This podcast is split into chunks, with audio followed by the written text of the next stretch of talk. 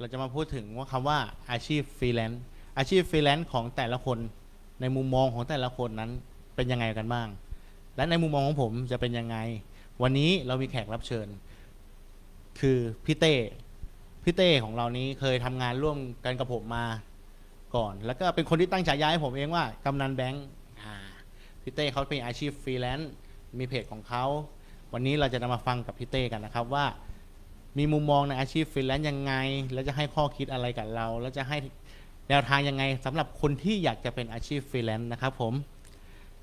พี่เต้สวัสดีครับ ครับสวัสดีครับ สวัสดีครับอ่ากำนันแบงค์เสียงนะครับ ผมโอ้ได้ยินเสียงตัวเองสะท้อนกลับมาด้วย สวัสดีคุณผู้ฟังด้วยนะครับ ผมครับพี่เต้ครับวันครันี้เรามาพูดถึงอาชีพฟรีแลนซ์ก่อนอื่นเลยต้องขอบคุณพี่เต้มากเลยที่มาเป็นแขกรับเชิญคนแรกใน เพจของผมนั่นเอง ได้ได้ครับ ยินดีครับยินดีฮะก็วันนี้หัวข้ออย่างที่ผมกล่าวไปว่า อาชีพฟรีแลนซ์อาชีพฟรีแลนซ์มันดียังไง ในมุมมองอืมของใครหลายๆคน และในมุมมองของผมว่าอาชีพฟรีแลนซ์มีข้อดียังไง และอืมไม่ดียังไงอะผมขอต้องเกริ่นกับพี่เต้ก่อนว่า ผมขอตั้งเป็นคำถาม และก็ขอคำตอบจากพี่เต้ในมุมมองของพี่เต้และในมุมมองของผมเลยนะครับ ได้ครับยินดีครับอ่ายินดีครับ อ่าพี่เต้ครับฟรีแลนซ์เนี่ยครับคืออะไรครับผม อ่าฟรีแลนซ์คืออะไรใช่ไหมครับผมใช่ครับฟรีแลนซ์คือ คือตอบแบบตอบแบบคนที่เข้าใจแบบนั้นหรือตอบแบบพี่อะตอบแบบในมุมมองพี่เลยครับ ที่แบบว่าประกอบอาชีพฟรีแลนซ์ครับผมครับ อาชีพฟรีแลนซ์นะครับก็คือ คนที่มีอิสระในการทำงานในด้านที่ตัวเองเป็นผู้ชำนาญงาน ครับ และสามารถบริหารจัดการ กับตัวเองได้ในทุกสถานการณ์งาน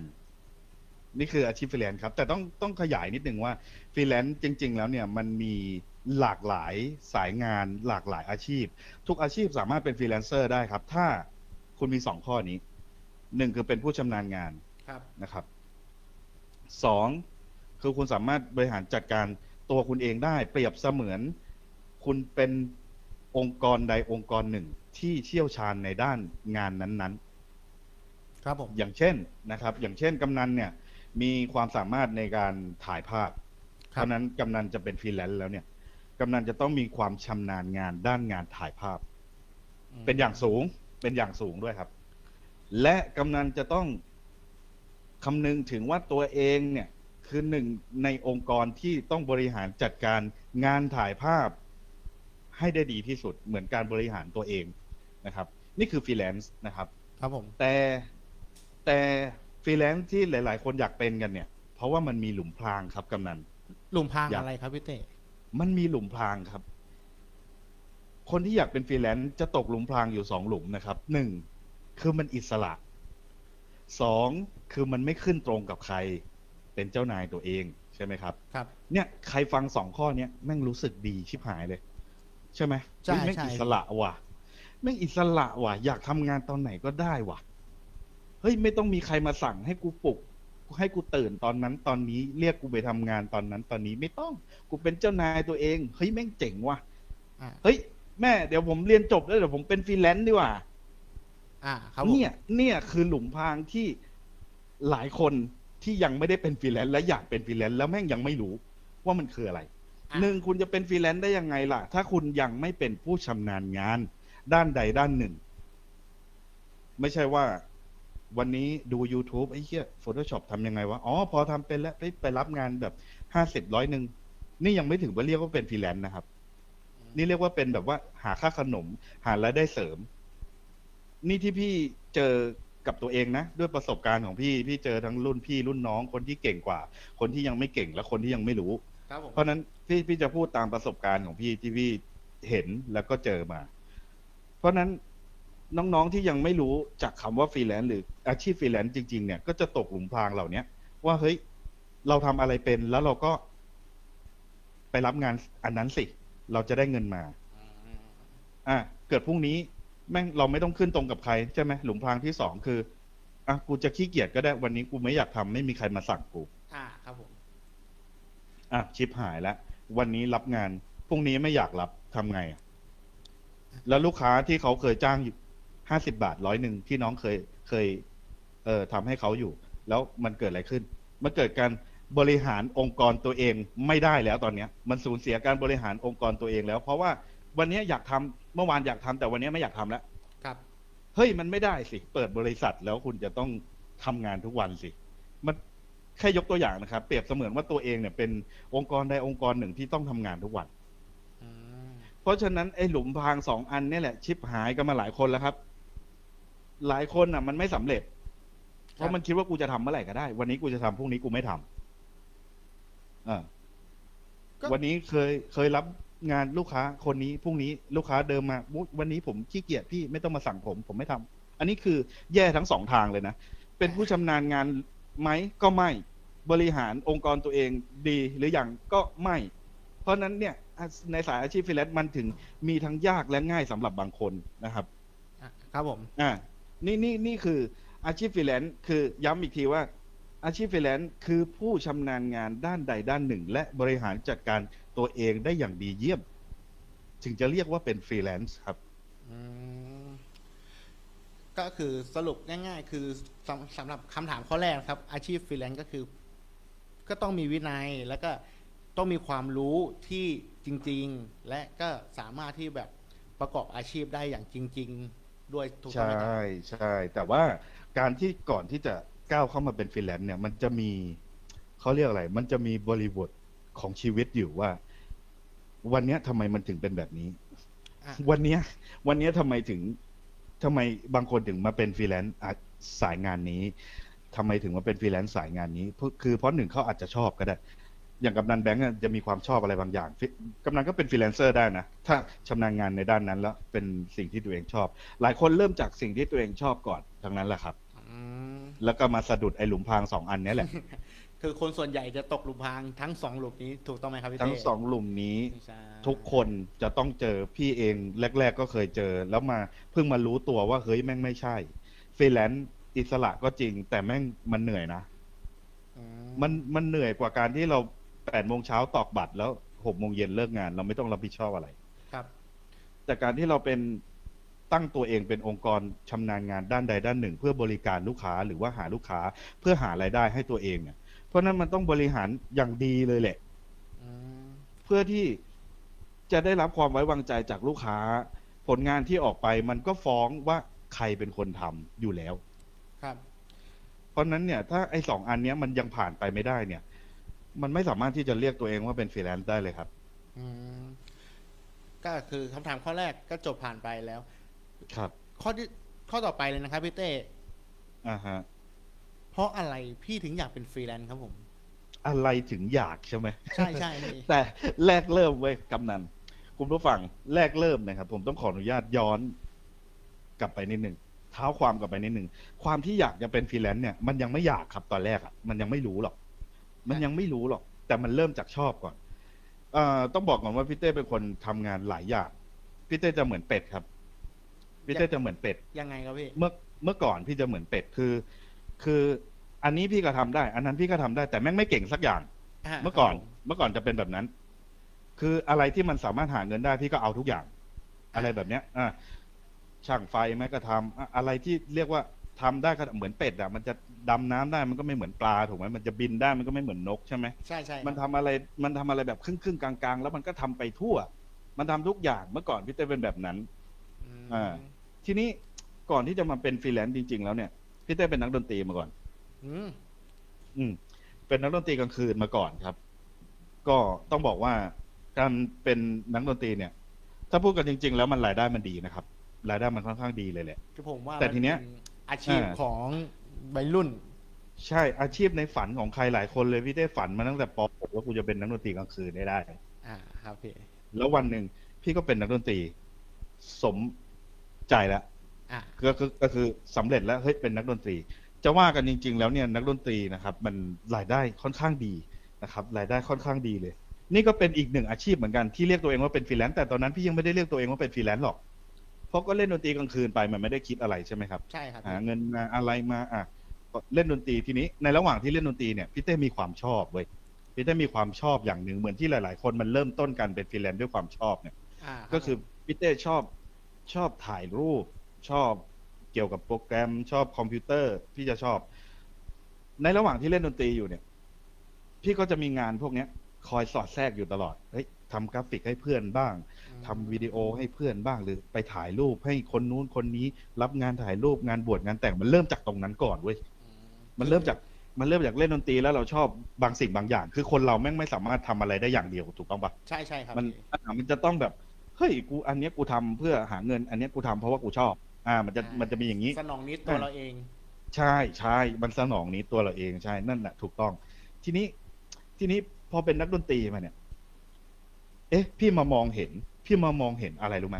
พี่มามองเห็นหนทางของการเป็นนักดนตรีว่าแม่งจะไปสิ้นสุดที่ไหน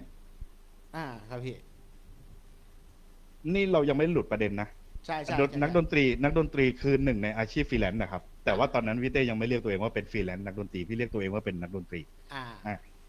เรายังไม่หลุดประเด็นฟรีแลนซ์นะอะทีนี้ครับพี่อธิบายต่อว่าเฮ้ยทำไมทำไมมันถึงพลิกผัน เพราะว่า พี่มามองเห็นไม่ว่าจะรุ่นพี่รุ่นน้องระดับอาจารย์ที่เล่นดนตรีเก่งๆ เล่นมาหลายปีเล่นจนหัวงอก ไอ้เหี้ยมันทำให้เราเห็นปลายทางเว้ยเฮ้ยนักดนตรีหนึ่งเลยเส้นทางเดียวคือเป็นนักดนตรีถ้าไม่ดังเป็นศิลปินอยู่ในค่าย มันก็ต้องไปทำอย่างอื่นทำอย่างอื่น นักดนตรีทำอะไรได้บ้างอะ อะถามกำนันแบงค์ว่า จากการเป็นนักดนตรีกลางคืนเนี่ยมันจะแตกแขนงไปไหนได้บ้าง ในความคิดของกำนันแบงค์เป็น backup ให้ศิลปินต่างอ่า นี่ก็หาหนทางดึงแล้วอะเป็น backup แล้วถ้าเกิดว่าเป็นเป็น backup แล้วเอ้าฉิบหาย มันมันไม่มันไม่ได้ดีล่ะ นักดนตรีไปไหนได้อีกไปไหนได้อีกเล่นดนตรีกลางคืนแล้วไปไหนได้อีก เป็นครูสอนดนตรีไหมๆก็ได้นะพี่ไปเป็นครูสอเอนดอนตรีก็ก็ได้อีกในในช่วงระยะเวลาหนึ่งเออเฮ้ย แต่สุดท้ายแล้วเป็นอะไรได้อีกเป็นอ่าเปิดห้องซ้อมได้ไหมให้บริการได้ ไม่อยากอ่าไม่อยากเล่นดนตรีแล้ววันหนึ่งแก่ตัวแล้วก็เปิดห้องซ้อมให้น้องๆเด็ก ๆ มาซ้อมก็มีรายได้หารายได้ไป อืม ก็อาจจะเป็นได้ถูกไหมครับ มันก็มันก็มีอีกอีกหลายอย่าง ทีนี้พี่ก็มามองตัวพี่ เอาตัวพี่เป็นเป็นเป็นบรรทัดฐานอ่า ของอนาคตตัวเอง ว่าเฮ้ยอะกูเป็นนักดนตรีแล้วสมความตั้งใจตั้งแต่สมัยป .6 แล้วอะกูเป็นนักดนตรีเรียบร้อย เพราะฉะนั้น กูจะไปไหนต่อดี พี่ต้องถามตัวเอง เพราะในระหว่างที่พี่เป็นนักดนตรีเนี่ย ความชิบหายมันคืบคลานเข้ามา อย่างที่เรารู้กันอยู่ อ่าครับพี่ก็พอเราเป็นนักดนตรีแล้วพี่บวกกับว่าพี่เนี่ย เหมือนกับแม่จะเรียกว่าพายกระซิบหรือเปล่า เหมือนรู้ตัวก่อนแล้วแล้วเราเลี้ยวทัน อ่าครับผมอ่า ต้องย้อนกลับไปนิดนึงเราพอเราเป็นนักดนตรีแล้วเรามารู้ว่า เฮ้ย ตัวเราเนี่ยไอ้เฮียแม่งไม่เป็นศิลปินแล้วไม่ดังแล้วอะจะไปเปิดห้องซ้อมโอ้โหไอ้เฮียเริ่มไม่ไหวแล้ว ความชิบหายเริ่มเข้ามาแล้ว มันมันจะมันจะซ้อมไม่ได้แล้ว ครับผมแล้วจะไปไหนไปเป็นแบ็กอัพศิลปินโอ้โหเฮียคนรู้จักก็เยอะนะ แต่คนที่เขาเก่งกว่ากูก็มีอะ อ่า เออทำอะไรอีกดีวะกูไปไหนไม่ได้แล้ว เฮ้ย กูพอแล้วดีกว่า เล่นดนตรีกลางคืนกูพอแล้ว นั่นเลยนั่นเลยเป็นจุดที่แบบว่าความชิบหายเข้ามาพอดี แล้วพี่ตัดสินใจเลิกเล่นดนตรีกลางคืน อืมตัดสินใจเลิกเด็ดขาด เมียดีใจมาก กระโดดรถเต้นว่ากูไม่เลิกเลิกเล่นดนตรีกลางคืนแล้วเมียดีใจมาก อืมอะเลิกเล่นดนตรีกลางคืนแล้วบวกกับว่าจำได้ไหมที่พี่บอกว่าระหว่างพี่เล่นดนตรี พี่มีงานที่พี่ชอบอยู่ อ่าครับพี่ อ่า นั่นแหละ มันวนกลับมาแล้ว มันวนกลับมาตรงนี้แล้วไอ้เฮียมันจะเริ่มเป็นฟรีแลนซ์ได้ตอนไหนวะยังไม่รู้ ตอนนั้นมันยังไม่คิดอะถ่ายรูปไป รับงานไปถ่ายปริญญาไปถ่ายงานบวชไป ถ่ายงานแต่งไหม ไอ้เหี้ยถ่ายรูปแม่งเริ่มเบื่อแล้วทำกราฟิกก็จะมารับงานนู่นนี่นั่น เอ๊ะ พอทำกราฟิกเนี่ย บวกกับสถานการณ์ในในบ้านเมืองแล้วก็วิวิถีวิถีของการสร้างอาชีพเนี่ย มันไปอยู่ในระบบออนไลน์ค่อนข้างเยอะแล้ว อ่าคือยุคยุคอ่าสมัยเปลี่ยนไปเยอะแล้ว มันใช่ มันเป็นยุคของออนไลน์แล้วอ้าว เฮ้ย กูไม่ต้องไปเป็นไปสมัครงานเป็นฟรีแลนซ์เอ้ยไม่ต้องไปไปสมัครงานโทษทีไม่ต้องไปสมัครงานเป็นกราฟิกก็ได้นี่หว่าครับ กูทำงานอยู่บ้านก็ได้นี่หว่าอ่า ไอ้เหี้ยเอ้ยแล้วงานกราฟิกที่พี่แบบทำอยู่บ้านได้เงินทุกเดือนเขาจ้างทุกเดือนงานแรกเป็นอะไรรู้ไหมให้ถ่าย เป็นงาน น่าจะเป็นงานตัดต่อไหมครับพี่ ยังตอนนั้นยังไม่ใช่งานตัดต่อเป็นงานกราฟิกครับ งานกราฟิกงานแรกที่ทำให้พี่ทำงานที่บ้านและได้เงินทุกเดือนทุกเดือนไอ้เหี้ยแม่งเสือกเป็นงานกราฟิกเว็บพนันออนไลน์เย็ดแม่แต่ว่าจริง ๆ แล้วผมว่าจริงๆในยุคนี้สมัยนี้คือสิ่งที่จำเป็น เออ เพราะไม่มีใครเล่นเอาวะคนต้องการตอนแรกก็ตอนแรกก็คิดนะไอ้เหี้ยมันยังไงวะกูก็เพิ่งเลี้ยวมาไงความหมายคือกูก็เพิ่งเลี้ยวมาออนไลน์ไงเพิ่งจะแบบมาทำงานที่บ้านแล้วแบบว่าทุกอย่างมันส่งผ่านออนไลน์หมดเลยโอเค อ่านเรื่องเรื่อง อินเทอร์เน็ต ระบบคอมพิวเตอร์อะไรเราเราเรียนรู้มาอะหลายมาสักระยะหนึ่งแล้วแหละ ก็เริ่มจะปรับตัวแล้วว่าอะ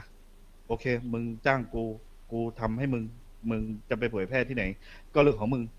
มึงจ้างกูทุกเดือนก็โอเคแล้วอันนั้นนั่นเป็นจุดเริ่มต้นของการที่แบบว่า เฮ้ย นั่งทำงานที่บ้านทุกวันเลยว่ะเฮ้ยแล้วเงินแม่งก็เข้าอะ แล้วเงินแม่งเข้าอะ เออ เป็นแรงผลักในดันระหว่างเนี่ยผมว่าใช่ ทุกอาชีพจะเป็นแรงผลักดันถ้าเกิดเมื่อไหร่ที่เรามีเงินเข้ามา เออเมื่อไหร่ที่มีเงินเข้ามาเราเราจะคิดว่ามันเฮ้ยนี่มันคืออาชีพแล้วไอ้เหี้ยแล้วกูชอบด้วย ครับผมเออ ก็ชอบด้วย ไม่ไม่ค่อยชอบออกไปไปนู่นไปนี่ ถ้าไม่ออกไปถ่ายรูปก็จะเบื่อเบื่อๆก็จะชอบอยู่บ้านอะไรเงี้ย อ่าเฮ้ยทำกราฟิกก็ดีดีว่ะ นั่นงานแรกเลยทำกราฟิกเว็บพนันออนไลน์ชิบหาย แม่งโฆษณากันอยู่นั่นแหละ กูก็ทั้งทำให้แม่งทุกวันน่ะทำทำทำทีนี้มันมันมัน มันมาถึงจุดหนึ่งที่เราเรา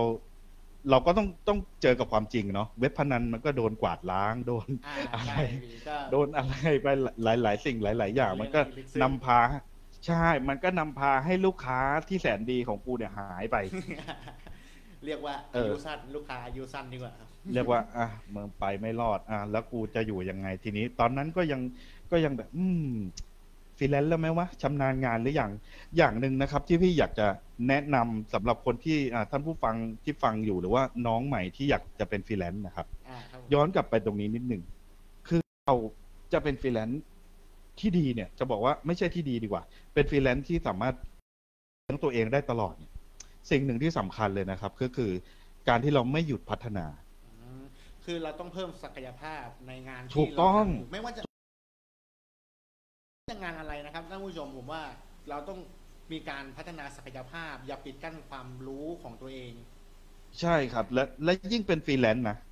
มันยิ่งไม่มีอะไรมาการันตีนอกจากผลงานของเราถูกถูกต้องไหมครับ อ่าถูกถูกต้องครับ อ่า เพราะฉะนั้นมันไม่มีหัวหน้ามาคอยบอกเอ้ยเนี่ยลูกน้องผมคนเนี้ยแม่งเจ๋งว่ะเนี่ยทำงานดีเนี่ยผมเชียร์เนี่ยมันไม่มีไงเพราะเราเป็นฟรีแลนซ์ไงครับมันคือการแข่งอะกับตัวเองด้วยถูกไหมครับพี่ ใช่ เพราะนั้นเพราะนั้นที่พี่จะบอกก็คือ เฮ้ยมันยากว่ะ เราต้องพัฒนาตัวเองตลอดเลย เพราะว่าอะไร เพราะที่เพราะว่าลูกค้ากราฟิกพี่แม่งตายตายห่าไปแล้ว ไปไหนแล้วไม่รู้แล้ว แล้วอ้าวกูก็ตกงานดิวะ แล้วถ้ากูทำแล้วถ้ากูทำกราฟิกเป็นอย่างเดียวอะ เออ ถ้าพี่ทำกราฟิกเป็นอย่างเดียวแล้วไม่พัฒนาตัวเอง พี่ก็จะรอแต่ลูกค้ากราฟิกถูกไหมอืมแล้วนี่พี่ก็จะรอรอแค่ลูกค้าที่ที่จ้างงานที่เราทำได้เท่านั้นอะไรอย่างเงี้ย มันมันก็รู้สึกว่ามันก็ปิดโอกาสตัวเอง แล้วมันก็หนทางในการหาเงิน มันก็แคบลงแคบลงถูกไหมครับครับ เพราะอย่างลูกค้าเนี่ยเราไม่สามารถที่จะเหมือนเสือ เสือแม่งไม่สามารถหลงรักเหยื่อได้เว้ยเพราะลูกค้า ลูกค้าก็เหมือนเหยื่อเราเราพูดกันแบบขำๆนะลูกค้าก็เหมือนเหยื่อ เราไม่สามารถไปหลงรักเขาได้ เพราะวันหนึ่งเขาจ้างเราได้วันหนึ่งเขาก็จ้างคนอื่นได้ อ่าถูกครับผมอ่าวันหนึ่งเราทำให้เขาได้ วันหนึ่งเราก็ต้องทำให้คนอื่นได้ เพราะฉะนั้นถ้าเรายังไม่พัฒนาตัวเอง ให้ก้าวขึ้นไปอีกสเต็ปหนึ่งเนี่ย เราจะไม่สามารถรับงานที่มันกว้างขึ้นกว่านี้ได้ เพราะฉะนั้นมันก็จะอยู่กับที่ถูกไหมครับ ครับ นั่นแหละอืมเราจะไปหลงรักเหยื่อไม่ได้เราเป็นเสือนี่ใช่ไหมเราก็ต้องล่าไปเรื่อยผมเป็นลูกแมวครับพี่ๆอ่าอ่านั่นแหละ อารมณ์ประมาณนั้น อารมณ์ประมาณอะทีนี้ลูกค้าแม่งไปแล้ว พี่ก็เริ่มแบบ เริ่มศึกษางานที่มันเกี่ยวกับ ที่มันเกี่ยวกับ เฮ้ยงานเกี่ยวกับภาพ งานเกี่ยวกับวิดีโอ งานเกี่ยวกับอะไร เพราะว่าทุกวันเนี้ยถ้าเรามองกันดีๆนะครับ สื่อมีเดียเนี่ยยังยังอยู่กับเราไปอีกนานอ่นานมากครับพี่ไม่ว่าจะทีวีสมาร์ทโฟน ทุกอย่างทุกคนดูวิดีโอหมด ทุกคนดูมีเดียหมด อ่าครับผม เออ พี่ก็เลยคิดว่าเอ้ย งานมีเดียมันน่าจะกว้างขวางกว่านี้อืมันน่าจะกว้างกว่านี้ ดังนั้นพี่ก็เลยต้อง บริหารองค์กรคือตัวพี่เนี่ยต้องบริหารองค์กรตัวเองแล้วกูต้องพัฒนาตัวเอง เพื่อให้เป็นผู้ชำนาญงาน อีกสักด้านหนึ่งดีกว่า อ่า คือไม่หยุดอืมไม่หยุดพัฒนาเราต้องพัฒนาศักยภาพของเราไปเรื่อยถูกเพื่อพี่จะได้รับงานที่มันกว้างกว่าในสิ่งที่ตัวเองทำอยู่ณปัจจุบันตอนนั้นๆครับผมอ่าพี่ก็เริ่มศึกษางานเริ่มเริ่มอย่างลึกเข้าไปในระหว่างนั้น พี่ก็เป็นหนี้ด้วยเพราะแม่งต้องซื้อกล้อง ครับไอ้เหี้ยกล้องกล้องตัวแรกก็เป็นหนี้แล้วอ่าเออก็ก็อะศึกษาไปเพราะเราไม่มีอุปกรณ์เราจะศึกษายังไงอะ เราจะใช่ไหมเราใช่ใช่ แหมครับมือปืนมันก็ต้องมีอาวุธถูกปะได้ เออ เราก็ต้องมีอุปกรณ์อะ มีอุปกรณ์เป็นหนี้แล้วก็ศึกษาทุกสิ่งทุกอย่างที่มันเกี่ยวข้องอย่างถ่องแท้ เพื่อที่จะได้เป็นผู้ชำนาญงาน อ่า เพราะไอ้งานวิดีโอเนี่ย เฮ้ย แม่ง แม่งถ่ายเสร็จแม่งต้องมาตัดต่อครั้งครั้งแรกที่พี่ยังไม่รู้งานพวกเนี้ยนะเฮ้ยแม่งยากว่ะแม่งทำคนเดียวแม่งเมื่อไหร่จะเสร็จวะอ่ในความรับผคิดของหลาย ๆ คนแบบโอ้โหเฮียตัดต่อวิดีโอเมื่อไหร่แม่งจะเสร็จ เมื่อไหร่จะขายได้ เมื่อไหร่จะส่งลูกค้าได้ กูจะไหวไหมวะตอนแรกมันรู้สึกแบบนั้น อ่าครับผม ทุกคนแต่มีความพอมันกลัวถูกไหมพี่ ใช่ใช่ มัน มัน เราก็กลัวไง เรารับงานไปแล้วเรากลัวแบบไอ้เหี้ยกลัวไม่ทันส่งลูกค้าสมมตินะ แบบครับ กลัวไม่ทันส่งลูกค้า เราก็จะไม่กล้า เราก็จะไม่กล้ารับงานอ่าอะครับผมพอไม่กล้ารับงานก็ความหิวก็คือคลานเข้ามาทีเนี้ยรายจ่ายก็คือคลานเข้ามาทีเนี้ยมันมันทำให้เราต้องต้องก้าวแล้วแหละ ต้องต้องเอาสักอย่างแล้วแหละ เราก็เลยสำเร็จเป็นเป็นผู้ชำนาญงานจนได้วันหนึ่ง ครั้งแรก ซึ่งครั้งแรกมันไม่ perfect หรอกพี่จะบอกให้พี่ถ่ายทำตัดต่อวิดีโอครั้งแรกมันไม่ perfect หรอกอ่าเราย้อนกลับไปดูเราอยากจะลบทิ้งเหลือเกิน พูดง่ายๆ คือไม่มีใครเป็น professional ใน EP แรก ใช่อ่าใช่ไม่มีใครแบบเก่งมาแต่เกิดอยู่แล้ว เพราะฉะนั้นความผิดพลาดทุกคนมีพี่พี่เต้ก็มีเยอะแยะอ่าที่ไม่พอใจงานตัวเองก็มีมาอะเราทีเนี้ยพอมันเกิดการทำซ้ำบ่อยๆ เกิดการเรียนรู้บ่อยๆ ในระหว่างที่เราทำเราก็เรียนรู้ไปในระหว่างที่เราฝึกฝนตัวเองไป เราก็พัฒนาตัวเองไปเรื่อยครับๆจนมันเมื่อเราทำอะไรซ้ำๆเราจะเรียกว่าเราชำนาญถูกไหมอ่า ถูกต้องครับพี่ อ่าเมื่อเราทำมันบ่อยๆทำมันประจำมีรายได้เข้ามาประจำทีเนี้ยเราจะเริ่มไม่ได้มองถึงรายได้แล้วรายได้เนี่ย ถามว่าสนใจไหมสนใจนะ แต่ที่มันสำคัญกว่านั้นคือสเกลของเราสเกลงานของเราอะ เราจะรับมันได้กว้างแค่ไหนอืมใหญ่แค่ไหนศักเพื่ยอเพื่อศักยภาพในการที่เราอ่าจะรับงานจากผู้ว่าจ้างด้วยถูกไหมพี่อ่าใช่ครับใช้คำนี้อืมถูกถูกใช่ศักยภาพของเรา เราจะทำไงให้ศักยภาพของเรามันมัน มันเพียงพอที่จะรับงานลูกค้าได้มากกว่านั้นอะไรแบบเนี้ยครับอ่าเมื่อทำมาสักระยะหนึ่งเราก็เกิดความชำนาญ ครับ อืมก็เลยพอเราป็นชำใช่ต่พอเราต่ทำลยพี่ชำนาญแล้วเนี่ย มันก็เลย อะณณณจุดหนึ่งพี่ก็ถึงถึงมาเรียกตัวเองตอนหลังว่าเป็นฟรีแลนซ์นะจริง ๆ แล้วอะเออก็คือพูดง่ายๆพี่ทำซ้ำๆเดิมๆจนพี่มีความชำนาญ จนพี่ใช่ ถึงกล้าจะการันตีตัวเองว่าเนี่ยคืออาชีพฟรีแลนซ์ก็อย่างที่ข้อแรกที่ผมถามพี่ถูกไหมครับว่าอ่าฟรีแลนซ์อ่าคืออะไรใช่ครับอืมันก็ต้องย้อนกลับไปหลุมพรางสองหลุมนั้นแหละเหมือนเดิม ครับ ก็คือสรุปข้อในข้อนี้ให้นะครับ ท่านผู้ชมว่าทำไมพี่เขาถึงอยากทำอาชีพฟรีแลนซ์คือเขาทำจนชำนาญแล้วเขามั่นใจคือมันไม่ได้แล้ว เริ่มใช่ มันอ่าไม่ได้เริ่มจากความอยาก มันเริ่มจากหลายสิ่งหลายอย่างมันมันประดังประเดเข้ามา อ่า เราเราแค่ทำงานหาเงินกับ กับสิ่งที่เราเราทำสิ่งที่เราชอบครับ อ่ามันเลยกลับกลายเป็นว่าเราเราเอาสิ่งที่เราชอบเนี่ยมาทำเป็นอาชีพ อ่า อ่า นั่นแหละ นั่นแหละนั่นแหละคือคำตอบอืมอ่าคำถามต่อไปเลยแล้วกันครับพี่ อ้าวสรุปเสร็จแล้วเหรอ อ่าสรุปแล้วพี่ ผมว่าผู้ชมเขาก็น่าจะแบบเข้าใจ ผู้ชมผมเก่งทุกคน ครับผม อ่า ก็หวังว่าอย่างนั้น อ่าอ่าข้อต่อไปฟรีแลนซ์เขาทำงานกันยังไงพี่ ฟรีแลนซ์ทำงานยังไง ใช่ไหมครับใช่ครับฟรีแลนซ์ทำงานยังไงเอ่อเราจะพูดให้มันแคบลงหน่อยดีไหมดีดีอย่างพี่อ่าเอ่ออย่างอย่างพี่เนี่ย อย่างพี่พี่ทำงานยังไงใช่ไหมครับอ่าเบื้องต้นเนี่ยพี่จะเป็นคนที่รับงานจากลูกค้ามาแล้ว พี่จะไม่รับซ้อน อ่าครับผม เพราะว่าองค์กรเรามีเราคนเดียว อ่า รับงานซ้อนนี่ชิบหายแน่นอน อ่า ด้วยนี่คืออย่างแรกเลยจัดอ่าระอันบบนี้นี่ให้คือดีตัวพี่นะ อ่าคนอื่นอาจจะมีวิธีแตกต่างกันไป หรือมีศักยภาพมากกว่าพี่ก็ก็แตกต่างกันไป แต่ว่าตัวพี่อะตัวพี่คืออ่าเมื่อรับงานลูกค้าเจ้านี้แล้วอ่าลูกค้าเจ้าอื่นที่ติดต่อมา เราจะโฮไว้ทั้งหมด เราจะไม่รับเลยทันที เราจะไม่รับสอน เราจะคือพี่จะเคลียร์งานของลูกค้าแต่ละเจ้าให้เสร็จเป็นเจ้าเจ้าๆไปนี่นี่คือวิธีของพี่ ครับผม แต่อ่าแต่ทีนี้วิธีวิธีการส่งงานหรือวิธีที่พี่จะรับงานอื่นได้เร็วขึ้น คือพี่ต้องเคลียร์งานของลูกค้าแต่ละเจ้าให้เร็วขึ้น นั่นหมายความว่าพี่จะต้องชำนาญขึ้นไปด้วย ในเวลาเดียวกัน พอเข้าใจไหมครับ เข้าใจเข้าใจพี่อ่าพี่ก็จะทำงานทีละเจ้าให้มันเสร็จไปทีละเจ้า ไม่ใช่ว่าเจ้าหนึ่งทำสามเดือนเฮียเมื่อไหร่จะได้กินอ่าก็คือเจ้าอื่นเขาก็ไปจ้างคนอื่นแล้วอ่าครับก็คือพูดอ่าง่ายๆคือฟรีแลนซ์น่ะผมว่าทำงานกันยังไง ถ้าในมุมมองของผมก็คือ ต้องมีความรับผิดชอบสูงต่อหน้าที่ของตัวเอง และก็มีความรับผิดชอบต่อผู้ว่าจ้างถูกไหมพี่ คือวันนี้เขา เขาโยนงานมาให้คุณ และเขาก็มีใช่ความเชื่อมั่นในตัวคุณ คุณก็ต้องรีบเคลียร์งานให้เขาให้เสร็จ แล้วก็มีประสิทแล้วธิก็ภาพต้องต้องต้องตรงตามที่เขาต้องการด้วย อ่า อืม ก็ถือว่านี่ข้อนี้สรุปได้ หรือว่าพี่เต้มีอยากอะไรอยากเสริมไหมครับสำหรับข้อนี้ ก็คือพี่สรุปให้ว่าอ่าวิธีการทำงานของพี่คือเราเราจะทำงานให้มันเคลียร์ให้จบเป็นเจ้าๆไป อ่า ครับผม อืม บวกกับว่า ในบวกกับว่าระหว่างนั้นอะ เราก็ต้องพัฒนาตัวเองไปด้วยเพื่อที่เราจะได้เคลียร์งานได้เร็วขึ้น และรับงานเจ้าใหม่ได้เร็วขึ้นนี่คือวิธีการของพี่อ่าครับอืมก็คือสำหรับผู้ชมคนไหนอยากจะถามอะไรเพิ่มเติมก็พิมพ์มาได้นะครับ ผมผมจะได้ถามพี่เขาได้ แล้วข้อต่อไปเลยครับพี่เต้ถ้าครับสมมติผมอยากจะเป็นฟรีแลนซ์เนี่ยผมจะต้องมีคุณสมบัติอะไรบ้างครับพี่คุณสมบัติก็คือก้าวข้ามไอ้สองหลุมพรางนั้นให้ได้ แค่นั้นเองอ่า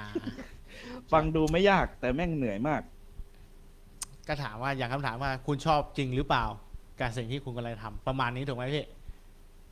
อะอันนี้ก็ใช่นะ อันนี้ก็ใช่อ่าแต่ชอบแล้วรับผิดชอบได้ด้วยหรือเปล่าอ่าอีกอย่างหนึ่งมเออ เราจะเราจะดันตัวเองไปได้ถึงไหน ในเมื่อเรามีอิสระแล้ว เราจะใช้ความเป็นอิสระของเราเนี่ย พัฒนาตัวเองหรือฝึกฝนตัวเองไปได้มากแค่ไหน หรือว่าเราจะบริหารองค์กรเนี่ย คือตัวเราเนี่ย เพื่อให้สร้างความเชื่อมั่นให้ลูกค้าได้มากน้อยแค่ไหนอืมอ่าเนี่ยแหละคือก็คือย้อนกลับไปข้อแรกหมดเลยอ่าอย่างคุณสมบัติยกตัวอย่างอย่างข้อแรกเผื่อผู้ชมที่เพิ่งเข้ามาฟังข้อแรกของพี่เต้นนี่คืออะไรนะครับผมหลุมพรางของพี่ หลุมพรางไม่ใช่ของพี่ คือพี่เคยตกมาก่อนอ่าอ่าคนอื่นก็คนอื่นก็หลาย ๆ คนก็อาจจะเคยตกมา หลุมพรางที่หน้าใหม่จะมักจะเจอคือหนึ่งมันอิสระเว้ยมันไม่ต้องไม่ต้องมีใครมาบังคับเออสองคือไม่ขึ้นตรงกับใครเป็นเจ้านายตัวเองไม่ต้องมีใครมาสั่งอะ นี่คือหกูอยากทำตอนไหนกูก็ทำนะครับอืม นี่คือหลุมพรางของคนที่ทำอาชีพฟรีแลนซ์ได้บอกเรานะครับ แต่สำหรับหลุมคนที่อยากใช่ ทำจริงๆอะลองไปดูว่ามีหลุมพรางจริงหรือเปล่า แล้วเราจะข้ามหลุมพรางได้ไหมเราจะตกจริงไหมอันเนี้ย ผมว่าต้องไปเรียนรู้เองแล้วกัน ใช่ เพราะว่ามือใหม่หลาย ๆ คนได้ยินสองคำนี้ก็โอ้โหหูตาวาวแล้วโอ้โหอิสระว่ะ อ่า เออ ไม่มีเจ้านายว่ะ ใครก็ชอบใช่ไหมได้ยินแบบนี้ใครก็ชใช่ ครับ แล้วอย่างพี่เต้เนี่ยอะอย่างเกิดมาเบื้องต้นแล้วพี่เต้ก็คือทำฟรีแลนซ์เก็บกราฟิก หรือตัดต่อหรือถ่ายรูปถูกไหมครับ ครับ ใช่ครับ ใช่ครับอ่าก็คือแบบ ผมว่ามันเป็นจะอยู่ในจะอยู่ในสายมีเดียแทบทั้งหมดเลย อืมผมว่ามันก็เป็นอ่าเขาเรียกบางทีอาจจะเป็นงานอดิเรกของผู้ชายหลาย ๆ คนที่ต้องน่าเรียนรู้นะสำหรับการถ่ายรูปการตัดต่อ เพราะยุคนี้สมัยนี้คาเฟ่เยอะแยะมากเลย อาจจะไปถ่ายรูปให้แฟนอ่าหรือคนที่เรารักก็ได้นะ ใช่ใช่คือพี่มองว่าเด็กสมัยใหม่เนี่ย รุ่นน้องเนี่ยหลาย ๆ คนเนี่ยเด็กสมัยนี้เก่งนะครับ เพราะว่าคือเขาเขาโตมาเขามีกล้องดีๆ ใช้เขาโตมาเขามี YouTube เขาโอ้ยเขาเก่งอะ่ะ คืออย่างเด็กที่เล่นเกมประจำเนี่ยเขาตัดคลิปตัวเองลง YouTube กันได้แล้วอะ่ะมันเป็นเรื่องง่ายไปแล้ว เรื่องงานตัดต่อถ่ายรูปอะไรพวกเนี้ยครับ แต่นั่นก็นั่นก็อยู่อยู่ในอีกเจเนอเรชันหนึ่งอยู่ในเขาเรียกว่าอยู่ใน division หนึ่งอะอ่า ที่ยังไม่ได้เรียกว่าเป็นอาชีพคือ คือเด็กรุ่นใหม่ทุกคนตอนเนี้ย คือแม่งทำได้หมดแล้ว ในสายงานที่พี่ทำครับอืมก็คือ แต่อ่าแต่มันต่างกันที่ division ไงอืมอ่ามันต่างกันตรงนั้น คือ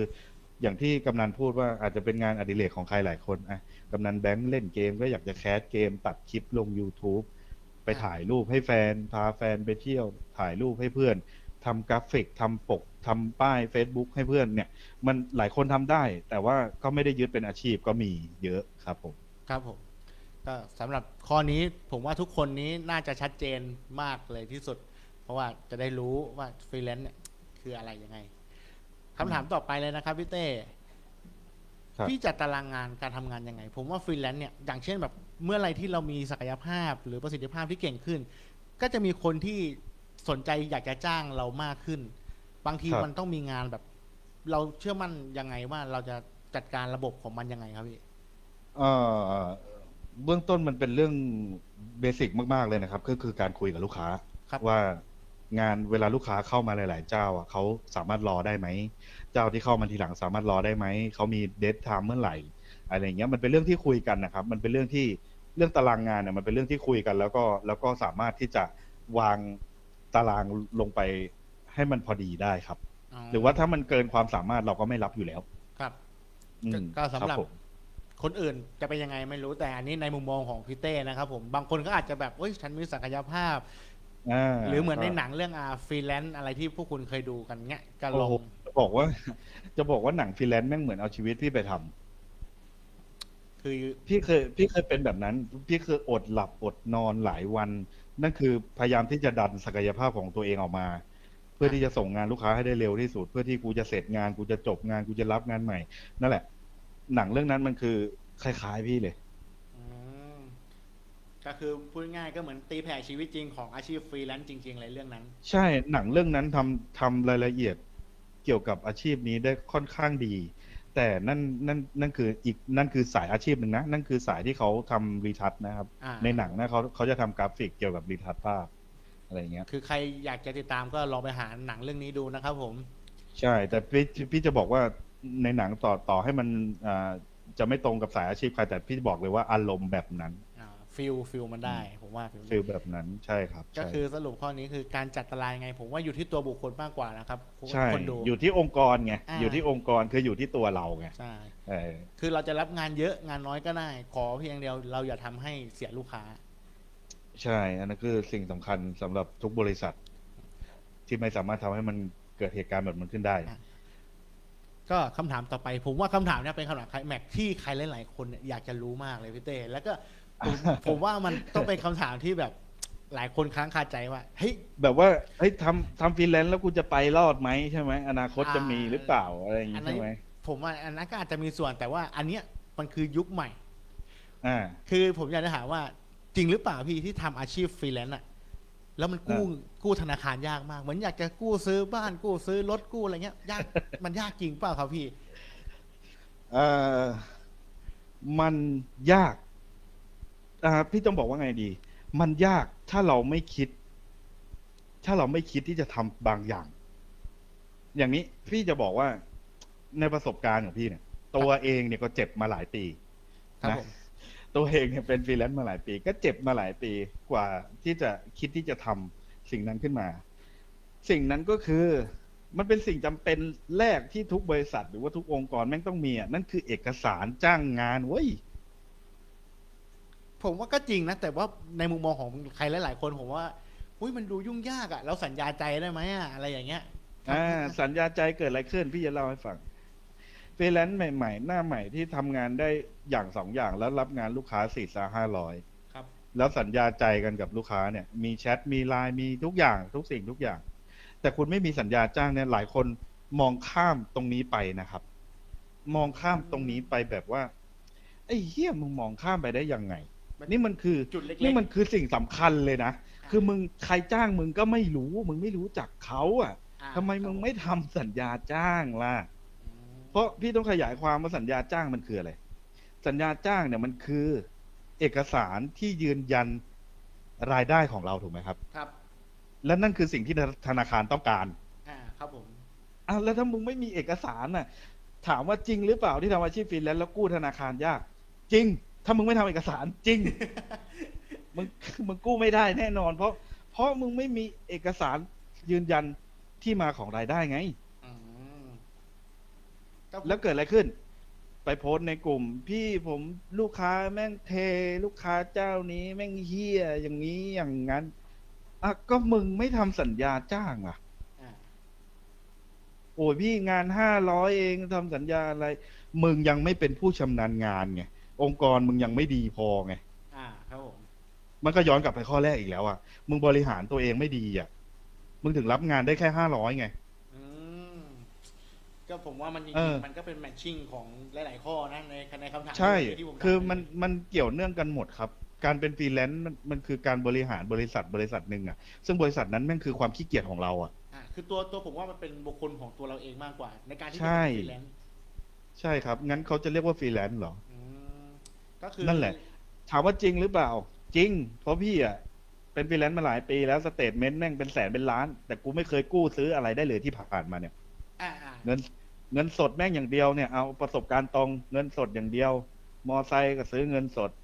ไอ้นู่นไอ้นี่อยากได้ก็เก็บตังค์ซื้อเงินสดเพราะกูกู้ไม่ได้เขาถามหาเขาถามหาที่มาของรายได้เอาไม่มีเนี่ย statement ใช้ไม่ได้ นั่นเขาไม่ต้องการ สิ่งที่ฟรีแลนซ์ควรจะคำนึงนะครับ ควรจะคำนึงเลยไม่ว่าคุณจะเป็นมือใหม่มือเก่ามือเก่า ถ้าคุณลืมสิ่งนี้ไปอะ คุณ ไม่มีอนาคตผมบอกเลย เรียกว่าตกม้าตายง่าย ๆ เลย ตกม้าตายกันที่ไหนข้อเนี้ยแหละ เพราะว่าคุณไม่ทำสัญญาจ้างไง ผมว่ามันเกือบทุกอาชีพ ยกเว้นอาชีพที่แบบรับราชการหรืออาชีพ อ่าอ่าใช่ใช่อันนั้นถูกงาถูนก ประจำอะอย่างอย่างตัวผมอะเมื่อก่อนเคยเป็นแบบสมัยเราเด็กๆไงใช่ไหมพี่วุ้นเดิน statement เนี่ย ผมว่า statement ผมนี่ย่อนกันนี่เยอะมหาศาลมากเลยนะพี่ อ่าแต่อ่าพอเราจะยื่นกู้เงี้ย มันมันเหมือนไม่มีความน่าเชื่อถือต่อธนาคารยังไงไม่รู้เลย ใช่ มันไม่มีความน่าเชื่อถือเลย เพราะว่าคุณจะเอาอะถ้าถ้าพูดแบบว่าโจรโจรอะ มีพูดแบบโจรอะนะครับ กูมีเงินอยู่มีเงินอยู่ห้าล้านกูเอาเงินก้อนเนี้ยหมุนบัญชีอยู่นั่นแหละ อ่าหมุนแม่งอยู่นั่นแหละแต่ไม่รู้ว่าเงินเนี้ยแม่งมาจากไหนแต่กูหมุนละหมุนให้ตัวเลขมันขึ้น อ่าครับผม ซึ่งเมื่อธนาคารถามว่าคุณมีรายได้ห้าก้อนละห้าล้านเนี่ยหมุนอยู่เรื่อย คุณได้มาจากไหน เราไม่มีอะไรไปยื่นนั่นคือสิ่งที่เขาต้องการไงนี่นี่มันคือยุคนี้ไงแต่ถ้าเป็นเมื่อก่อนพี่ไม่รู้นะอาจจะได้ก็ได้ statement ดีเฮ้ยเงินตัวเลขเยอะเอออาจจะได้ก็ได้ไงซึ่งพี่ก็ไม่รู้ก็มันจะต้องปรับเปลี่ยนไปตามยุคตามสมัยนะในใช่ในแต่สิ่งสมัยเนี้ยเขาสมัยนี้เพราะว่าอะไร เพราะว่าธนาคารเขาก็ไม่ได้โง่ ทุกวันนี้มันมีอาชีพแม่ค้าออนไลน์ครับมันมีอาชีพไรเดอร์ มันมีอาชีพที่พ่อค้าแม่ค้า ซึ่งอาชีพพ่อค้าแม่ค้าเขาไม่สามารถ ทำเอกสารให้ลูกค้าทุกคนที่ซื้อลูกชิ้นได้ถูกไหมน่าถูกต้องครับพี่ เออ เพราะนั้นมันก็ต้องมีอาชีพที่แบบว่ามันเข้าใจได้ด้วย common sense อะ อ่า ครับผม เออ เป็นพ่อเป็นพ่อค้า โอเค เงินเนี่ยหมุนเนี่ย เนี่ยเป็นพ่อค้า เป็นพ่อค้าเขาก็จะตรวจสอบอะไรบ้าง อะ ร้านขายของอยู่ตลาดไหนอ่าอะไรยังไง อุปกรณ์การขายเนี่ย มันเป็นสิ่งที่เขาทำให้เขาเชื่อมั่นได้ แต่ทีนี้ถามว่าฟรีแลนซ์อะ ฟรีแลนซ์มึงขายลูกชิ้นเหรอ ไม่ใช่ ขายลูกชิ้นไม่ได้เรียกว่าฟรีแลนซ์เขาเรียกว่าอาชีพเอออาชีพอะผู้ประกอบการอาชีพธุรกิจใช่ส่วนตัวดีกว่า ใช่ใช่ใช่นั่นน่ะใช้คำนั้นก็ถือว่าถูกนะ เป็นฟรีแลนซ์นั่นก็คือเป็นผู้ประเป็นผู้ประกอบการอาชีพด้านเฉพาะทางอะ ด้านใดด้านหนึ่ง ครับผมเพราะฉะนั้นมันจะต้องชัดเจนเลยว่ารายได้เนี่ยคุณได้มาจากอาชีพอะไรมีที่ใครเป็นคนมที่จ้างไปคุณของเงินจริงอ่าใช่มันไคือที่มาไของรายได้หรือไม่สมมติขึ้นมา ใช่ที่มันมันไม่สมมุติขึ้นมา ใช่อ่าครับแล้วเมื่อเขาตรวจสอบถามว่าเขาตรวจสอบฟรีแลนซ์ยังไง อย่างพี่เต้เนี่ย พี่เต้เพิ่งเพิ่งจะเพิ่งจะกู้สำเร็จในในฐานะฟรีแลนซ์อ่าครับผมอ่าพี่เต้กู้ซื้อรถคือกู้ซื้อรถธนาคารเขาให้ ครับผม เพราะว่าพี่เต้มีเอกสาร อ่าครับ มีที่มาของรายได้ แล้วเวลาเขาตรวจสอบฟรีแลนซ์เนี่ย หลายคนอาจจะยังไม่รู้เขาตรวจสอบฟรีแลนซ์ยังไงเขาตรวจสอบฟรีแลนซ์เขาไม่ได้ตรวจสอบหน้าร้านนะ เขาตรวจสอบว่าคุณทำงานที่ไหน อุปกรณ์ทำงานของคุณมีอะไรบ้าง ลูกค้าของคุณเป็นใคร เราสามารถโทรเช็คได้ไหม นี่คือการตรวจสอบฟรีแลนซ์นะของอุ๊ยธนาอย่าคางร อย่างนี้ในในมุมมองผมคือสมมุติว่าผมไปธนาคารผมอยากจะตรวจสอบพี่เต้ว่าจริง ๆทำฟรีแลนซ์จริงไหมผมก็ต้องไปดูใช่ไหมว่าพี่เต้มีกล้องมีทุกโอ้โหอันนี้ถูกความรู้ใหม่ของของผมนะ และอ่า อาจจะเป็นความรู้ใหม่ของใครหลายๆคน อ่า อืมใช่ครับ เขาต้องมาดูเลยว่า คุณทำงานที่ไหน อ๋อ ผมอ่าตัดต่อที่บ้านครับผม ผมก็จะมีคอมพิวเตอร์มีมากมายหลายจอเลยครับ ซื้อเยอะจนมีด่าแล้ว เนี่ย คุณก็มาดูได้ อะเขาก็จะมาดูว่า เฮ้ย เออว่ะ อุปกรณ์ทำงานจริง คุณมีกล้องต่างหลายตัว คุณมีอุปกรณ์ที่มันเกี่ยวข้องกับงานคุณจริง ๆ นี่หว่า โอเค ผมเซ็นให้ผ่านปุ๊บ อะ ทีนี้มาดูเอกในเอกสารลูกค้าคุณอืมลูกค้าคุณเขาจ้างคุณทำอะไรเนี่ย อ๋อเขาจ้างผมถ่ายวิดีโอแล้วก็ตัดต่อแล้วก็นู่นนี่นั่นผมสามารถโทรไปหาเขาได้ไหมอ๋อโทรได้ครับผมเพราะลูกค้าเรามีตัวตนจริงไงอ่า เพราะฉะนั้นเนี่ยแหละ หลายคนมันจะตกม้าตายเนี่ยแหละ คุณคุณจะไป make ไม่ได้นะครับอืมเป็นฟรีแลนซ์นะคุณจะโดนตรวจสอบแบบ เรียกว่าสิทธิพิเศษมากกว่าคนอื่นนะบอกเลยเขาเรียกว่าเป็นผู้ถูก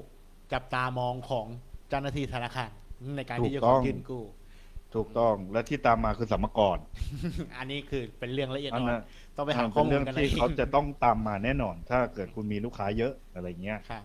ก็เออในมุมมองของผมถ้าเกิดผมจะสรุปให้ทุกคนฟังนะครับ ถามว่าอาชีพฟรีแลนซ์กู้ยากไหมคำตอบที่ผมได้ฟังจากพี่เต้ที่ประกอบอาชีพฟรีแลนซ์จริงแล้ว ผมว่าไม่ยากเพียงแค่คุณมีเอกสารในการว่าจ้างจริง ๆ แล้วก็มีเอกสารที่ชัดเจน มีที่มาที่ไปของการเงินชัดเจน มีตัวผู้จ้างที่เป็นตัวบุคคลจริง ๆ สามารถติดต่อได้ อะไรได้ ถูกต้องครับใช่ถูกต้องก็ผมว่าข้อนี้อาจจะเป็นคำถามที่ยกภูเขาออกจากอกหลาย ๆ คนที่อยากจะอยากจะทำอาชีพฟรีแลนซ์แน่นอน ใช่นะเพราะพี่เห็นเห็นมาหลายกลุ่มมากแบบว่า อยากจะกู้บ้านได้ไหมเงินหมุนบัญชีเยอะเหลือเกินแต่ว่าเขาไม่มีเอกสารเลยคือมันก็ทำไม่ได้ไงเราก็บอกว่าทำไม่ได้ จริง ๆ ผมว่ามันก็สอดสอดคล้องกับอาชีพธุรกิจส่วนตัวอย่างพ่อค้าแม่ค้าที่เขาขายของอะจริงๆอะข้อเนี้ย เอาไปปรับเปลี่ยนใช้ได้นะครับ ผู้ชมใช่ครับอย่างแม่อย่างแม่ค้าออนไลน์เนี่ยเขาสามารถส่งสลิปได้อ่าเออเนี่ยนี่คือที่มาของรายได้เขาซึ่งมันไม่ยาก แต่อาชีพฟรีแลนซ์เนี่ยมันเป็นฟรีเป็นอาชีพที่ตรวจสอบยาก บางคนนะฮะพี่จะบอกว่า บางคนมีกล้องตัวเดียว มีกล้องตัวเดียวแล้วรับงาน บอกเลยเลยว่าคุณทำเอกสารคุณก็กู้ไม่ผ่านนะครับอืมเพราะว่าอะไร เพราะว่าอะไรต้องต้องต้องมองดูดีๆ สมมติว่า ตัวเลขในธนาคารเนี่ย statement เนี่ยมันเยอะมากเลยครับ มันดูดีเลยแหละ แต่ว่าพอมาดูสเกลเขาเรียกว่าเอ่อ workstation ของคุณอะครับ เฮ้ย คุณมีกล้องตัวเดียว คุณทำงาน คุณรับงานได้แบบสองหมื่นสามหมื่นเลยเหรออืมแต่ละรอบเนี่ย เฮ้ย มันไม่ matching กันนึกออกปะอ่ามั มันไม่ balance ไม่มีอะใช่ไม่มีความ balance คือแบบคุยคุณมีกล้องกล้องตัวเดียว แต่คุณจะสามารถรับงานแบบ เดือนละสิบงานสิบห้างาน มันคือคือเขาเรียกว่าอะไรอ่าอ่าอันอันนี้คือแบบแค่สมมุตินะว่าอาจจะมีกล้องตัวเดียว แต่ว่า statement แม่งหมุนเยอะมาก ซึ่งมันไม่ balance เขาเขาเรียกว่าทุนน่ะ ทุนในการเป็นเจ้าของธุรกิจกับรายได้ที่เข้ามา มันไม่ balance น่ะครับ เฮ้ยเข้ามาแล้วแบบ คอมพิวเตอร์คุณก็มีโน้ตบุ๊กตัวหนึ่งแล้วคุณก็มีกล้องตัวหนึ่งถ้าคุณไม่ใช่คนดัง คุณไม่ใช่เซเลบแล้วคุณเป็นฟรีแลนซ์ธรรมดาเนี่ย คุณจะมีรายได้แบบเดือนหนึ่งแบบว่า ลูกค้าสิบเจ้ายี่สิบเจ้า คุณส่งงานทันได้ยังไง คือ มันอืมทุกอย่างมันมันมีความ balance อยู่ เพราะฉะนั้นคุณจะมาหลอกธนาคารไม่ได้นะฮะคุณจะลงทุนซื้อกล้องตัวเดียว แล้วคุณใช้เงินหมุนเนี่ย เพื่อจะเพื่อที่จะกู้ทำอะไรสักอย่างหนึ่งคุณไม่สามารถหลอกธนาคารได้นะก็ผมว่ามันเป็นคำถามที่ยก พูดซ้ำอีกก็เหมือนเดิมยกภูเขายกอกสำหรับคนที่เฮ้ยใช่ วันนี้ผมได้ฟังกำนันแบงค์ได้ฟังพี่เต้แล้วเฮ้ย ผม มาหมดเลยเนี่ยสี่ข้อห้าข้อเนี่ย ผมมีหมดทุกอย่างเลย เนี่ยข้อนี้แหละผมจะกู้ซื้อบ้านได้ไหมเฮ้ยอืม มันต้องเตรียมอย่างนี้อย่างนี้ เหมือนผใช่พร้อมแล้ว แต่สุดท้ายพี่เต้ผมว่าอะ ข้อต่อไป มันก็คือคำถามเหมือนเดิม ฟรีแลนซ์ทุกคนคิดว่าอาชีพนี้ เป็นอาชีพที่เงินดี ถูกไหมครับพี่ อ่าหลายคนอาจจะคิดอย่างนั้นอะหลายคนอาจจะคิดอย่างนั้น กับในยุคของวิกฤตเศรษฐกิจอย่างเงี้ยในบ้านเมืองอย่างเงี้ย พี่เต้มีการปรับตัวยังไง เพราะผมมองว่าคงไม่มีผู้ว่าจ้างเยอะแน่นอนในในสถานการณ์อย่างเงี้ยเพราะว่าทุกคนได้รับผลกระทบหมดเลย ทุกอาชีพ แต่อาชีพถูกต้องที่หนักๆอย่างเช่น อาชีพฟรีแลนซ์อย่างเงี้ยพี่พี่มีการปรับตัวยังไงบ้างครับ ครับ ก็ต้องย้อนกลับไปเลยว่า มันกระทบตั้งแต่การเป็นนักดนตรีแล้วแต่ทีนี้ว่าเมื่อเรามีอีกงานหนึ่งเข้ามาเนี่ย ช่วงที่มันยังช่วงที่เรายังสามารถ ไปต่างจังหวัดได้ไปไหนมาไหนได้ หรือการวิ่งหาลูกค้าได้มันมันมันไม่ได้ติดขัดเหมือนตอนนี้นะครับ มันก็มันก็สามารถที่เราจะเอ่อเราสามารถที่จะใช้ศักยภาพตัวเองได้เต็มที่ แต่ในเมื่อสถานการณ์มันเป็นแบบนี้แล้วเนี่ย ทุกสิ่งทุกอย่างถามว่าปรับตัวสำหรับพี่อะมันมันก็ยากนะ มันก็ยาก มันยากมากที่จะที่จะที่จะทำให้มันมันมีลูกค้าเยอะเหมือนเดิมอะมันคือทุกคนมันก็ เพราะว่าคนที่จ้างเราเนี่ย ก็เป็นหนึ่งในเจ้าของกิจการอย่างใดอย่างหนึ่งถูกต้องไหมครับ อ่าอ่าถูกครับพี่ ถามว่างานอย่างพี่เนี่ย งานพี่ทำเกี่ยวกับมีเดีย เกี่ยวกับวิดีโอ ลูกค้าเราต้องมาถามตัวเองว่า ลูกค้ากลุ่ม ลูกค้ากลุ่มใดบ้าง ที่จะจ้างพี่เต้ถ่ายวิดีโอ ครับ อ่าเราก็ต้องมามองแล้วว่า ใครบ้างวะจะจ้างหนึ่งยูทูบเบอร์อ้าวยูทูบเบอร์จะจ้างเขาก็ต้องมีตังค์นะ แล้วยูทูบเบอร์เขาก็ เขาก็โดนพิษเศรษฐกิจเหมือนเรา แล้วเขาจะจ้างเราไหมวะ ครับผม อะ อันนี้ก็ไม่ได้แล้วเอ่อคลินิกเสริมความงามอะตอนนี้แม่งโรคระบาด คลินิกเขาก็ปิด แล้วเขาจะจ้างกูไหมวะอืมถูกไหม เราต้องมานั่งไล่เรียงเลยว่า ลูกค้ากลุ่มไหนที่ที่จะจ้างเราเราต้องรู้ก่อน เออ ทีนี้วิธีการของพี่อะคือ เอาเรื่องจริงเลยแล้วกัน ครับผมวิธีการของพี่คือพี่มองหายูทูบเบอร์อ่าครับพี่มองหาคนที่เขาทำยูทูบเบอร์อยู่แล้ว แต่อันเนี้ยมันวงเล็บใหญ่นิดนึงเขาต้องเป็นยูทูบเบอร์ที่ไม่ได้หวังรายได้จากการทำ YouTube นี่คือโจทย์ของพี่ ครับผม นี่คือโจทย์ของพี่ ในระหว่างนั้นน่ะ ตกงานอยู่ครึ่งปี แทบกินแกะอา ชีพพี่เนี่ยแหละอาชีพฟรีแลนซ์เนี่ยแหละอาชีพที่ทำมีเดียเนี่ยแหละ ครับผมตกงานอยู่เป็นครึ่งปี ทีนี้พอพี่ได้โจทย์ของพี่แล้วเนี่ย หลายคนฟังอยู่อาจจะเอาไปปรับใช้ได้นะ คือเมื่อเรารู้แล้วเนี่ย เมื่อเรารู้ว่าลูกค้ากลุ่มใดที่ที่จะมีโอกาสจ้างเราเนี่ย เราก็คัดคัดไว้คัดไว้คัดไว้ แล้วเราก็มานั่งพิจารณาดูว่า เราจะสามารถเสนอตัวทำงานให้เขาได้ไหม เพื่อที่เราจะได้หา อ่าหาความหาเปอร์เซ็นต์น่ะหาเปอร์เซ็นต์ที่เขาจะจ้างเราอะครับให้ได้มากที่สุดอ่าวิธีการของพี่ก็คือพี่จะหายูทูบเบอร์ที่ไม่ได้หวังรายได้จากการทำ YouTube เพราะฉะนั้นลูกค้าลูกค้าของพี่ที่เป็นยูทูบเบอร์เนี่ยหนึ่งเขาต้องเป็นอะไรครับหนึ่งเขาต้องเป็นเจ้าของกิจการอย่างใดอย่างหนึ่ง เพื่อมีรายได้หลักของเขาอยู่แล้วอ่ารายได้มั่นคง เขาต้องมีรายได้มั่นคง ก่อน เขาต้องมีรายได้มั่นคงก่อน แล้วเขา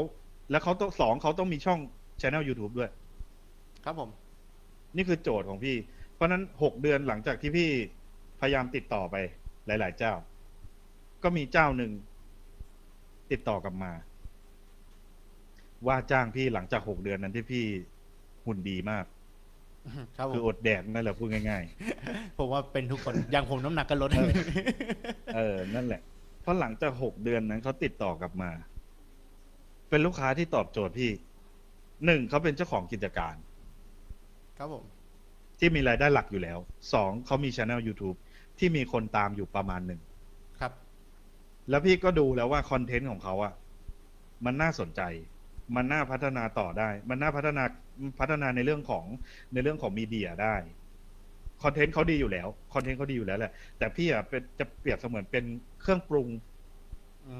ม ง่าคือทำให้คือมันกลมกล่อมมากขึ้น ใช่ คือทำให้คอนเทนต์เขามันน่าสนใจขึ้น คือคอนเทนต์เขามีอยู่แล้ว แล้วพี่ก็ทำให้มันน่าสนใจขึ้น เราจะทำให้